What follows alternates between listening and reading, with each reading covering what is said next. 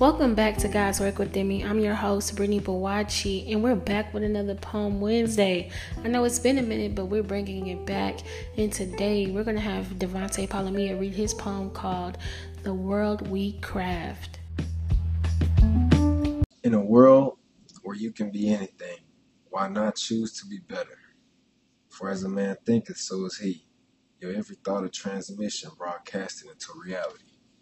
In a world where you can be anything, why not simply be you?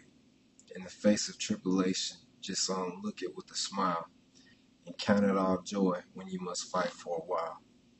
Trust it with trouble, such a peculiar paradox when you're fresh in your faith, but it all works for your good. Just check 828. In a world where you can have whatever your heart's desire, why not ask for what's rightfully yours? A vision is even more than that your eyes could yet see. But if you can just think and believe, then before will be more than exceedingly abundantly. Crafted and fashioned in the image of the one who sits high and looks low, the one who creates with just his thoughts and his words.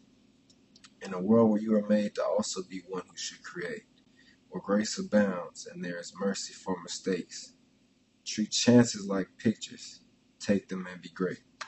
And that was The World We Craft by Devante Palemia. And he even gave y'all a scripture in the poem. He said, check that 828. In which that 828 is Romans 828. And I'm to give y'all in the King James Version.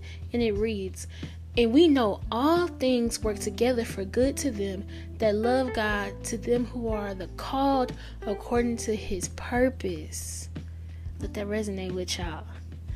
But Thank you for listening to God's Work Within Me. And if nobody told you today, I love you.